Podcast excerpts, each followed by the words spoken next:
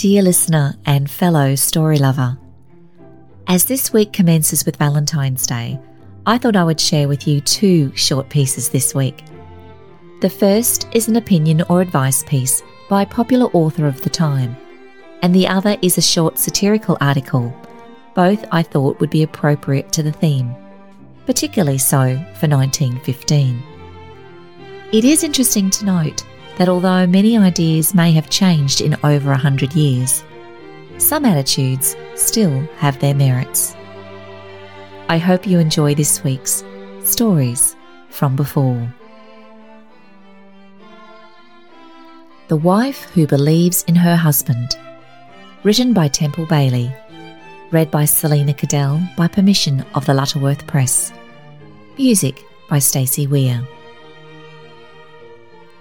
Molly was a captivating little creature, with her shining hair puffed out under her plumed hat, with her delicate frills, with her old fashioned tea roses, and with her self possessed manner, tempered by a charming femininity. It is because I believe in Jack that I'm going to marry him, she said, as she told me of her engagement. He knows that I expect a lot of him, and he's glad that I do.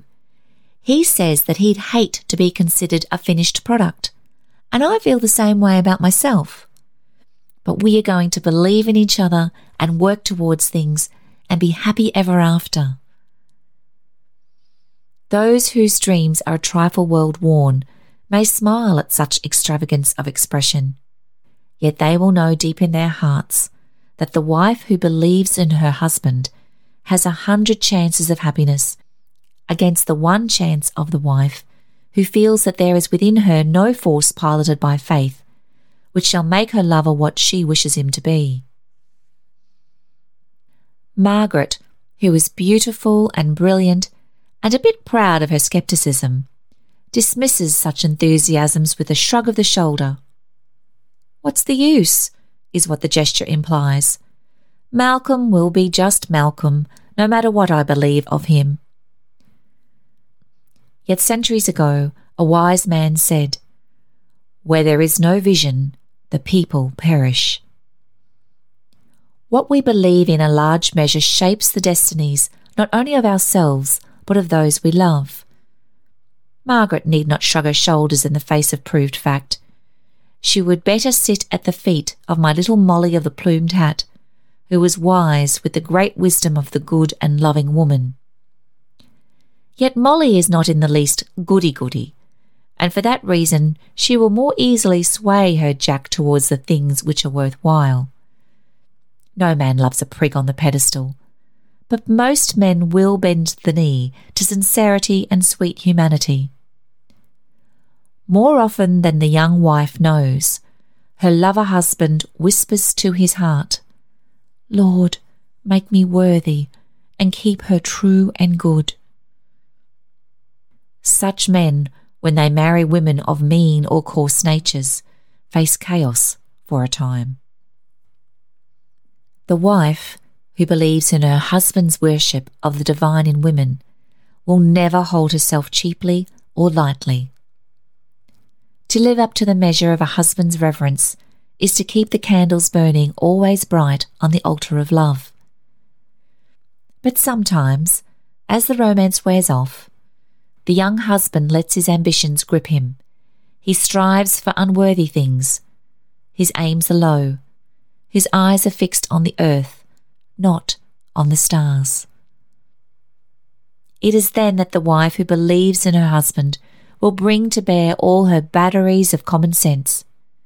She will say, as my little Molly would say in the face of disillusion or disappointment, There isn't any sense in letting a man go to pieces and Jack is worth saving. Such a belief in the ultimate triumph of good over bad in a man's nature would prevent many a divorce. It would save many a wife from the darkness of despair and separation. It would bring many a couple out of the shadows of misunderstanding and into the sunshine of reconciliation. Yet such belief should have in it nothing of weakness it is not the woman who condones a man's faults who helps him. it is the one who shows him how to rise above them, and whose conviction of his ability to do this is his buckler and shield against temptation. The wife who believes in her husband will understand that the demand for comfort and order and serenity in his home is not unreasonable. When a man marries, he becomes not only the husband, but the family wage earner. When a woman marries, she becomes not only the wife, but the helpmate. He takes upon himself the burden of her support. She takes upon herself the equal obligation of homemaking. Yet some women are years in learning, and some of them never learn, that the husband has the right to demand the economic cooperation of his wife. The husband has a right, which is not unreasonable, to expect the wife to understand the business of domesticity as he understands the business of money making. Yet how often one hears the absolute ineffective wife reproaching her husband for his lack of business success, not knowing that she, too, has failed in her woman's business of thrift and cosy comfort. I know an honoured politician whose only place of refuge in all his stately mansion is a stuffy den over the kitchen. The trail of the womenfolk is over every other room in the house. His dressing room is a formal one of Jacobean correctness, very immaculate. Not a man's idea of a room at all. But his wife wanted it to fit in with the period in which the rest of the house was furnished.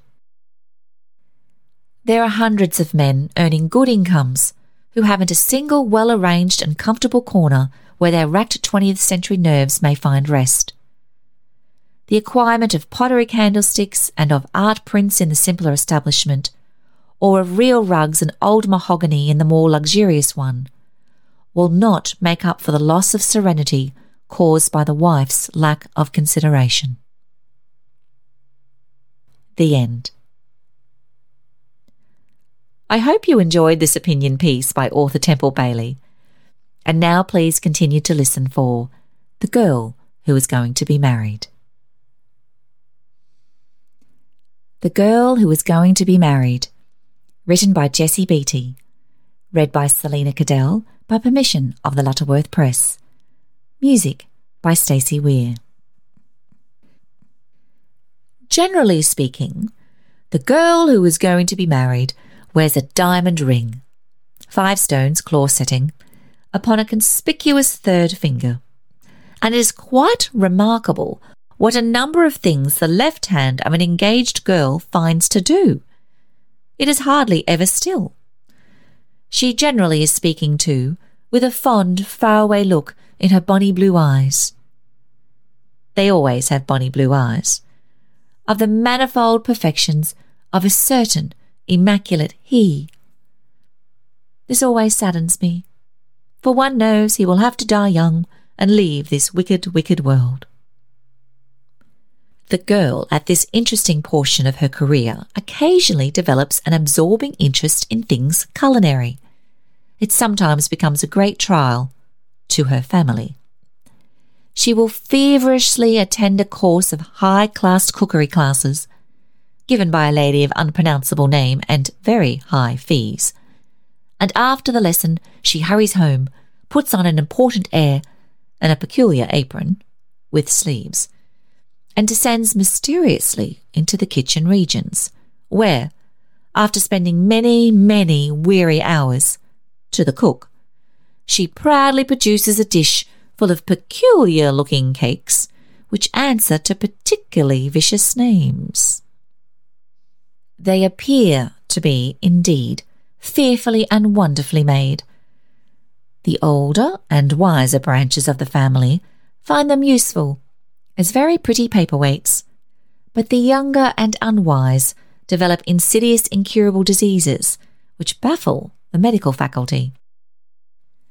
The girl, however, soon tires of this industry and begins to think seriously upon the high art of furnishing, and forthwith writes peremptory letters to large furniture emporiums in town, who, in reply, send her back big fat catalogues, which he and she study together for weeks.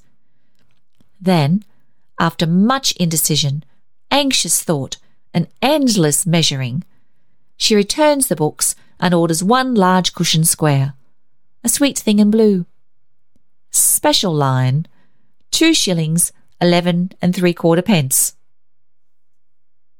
The engaged girl is never, at any time, a very wildly interesting lady to converse with. She is so dreadfully wrapped up in herself and her own affairs.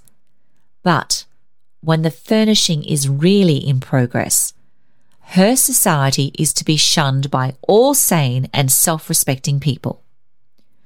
You may rush into her room and with bated breath and excited eye tell her the very latest and most thrilling piece of news, and she will look up at you vacantly from some dull book of wallpapers and say dreamily, Do sit down.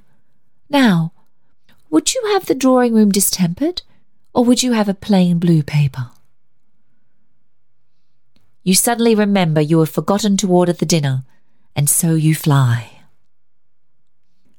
I have discovered that one of the crowning joys in the life of the girl who is going to be married is the getting together of a number of new clothes for her own wear, which is called a trousseau. The amount of thought and anxious care that is expended upon this said collection might evolve a new railway system or create an Earl's Court exhibition. Buying a trousseau generally takes years off the girl's life, and her poor mother's too. Friendships of long standing have been known to give way under the strain of accompanying a trousseauist on one of her days of shopping. And oh, the strain on the trousseauist herself. In a very weak moment, I once went with a girl who was in the throes of this nerve wearing quest. We started off very nicely, but after lunch, signs of brain fag appeared. She became quite light-headed and wandered in her mind as the day wore on, demanding boots and shoes from distracted ladies in the blouse department, and ordered a hundred hats. I grew nervous and persuaded her to come away quietly and have tea somewhere. So, in an exhausted condition, we staggered into a Bond Street tea shop and sank into the nearest chairs. The habits of the day, however, were too strong for my poor friend. As the waitress approached for orders, she raised her flickering eyelids and murmured wearily, Show me your petticoats. The waitress, who was most respectably connected and supported an aged mother, swooned away amongst the teacups. I shall send messenger boys for my trousseau. Sometimes it happens that engaged girls do not get married after all. There is once a girl who lived in our square who was engaged to three men at the same time, just to make sure and yet she died an old maid.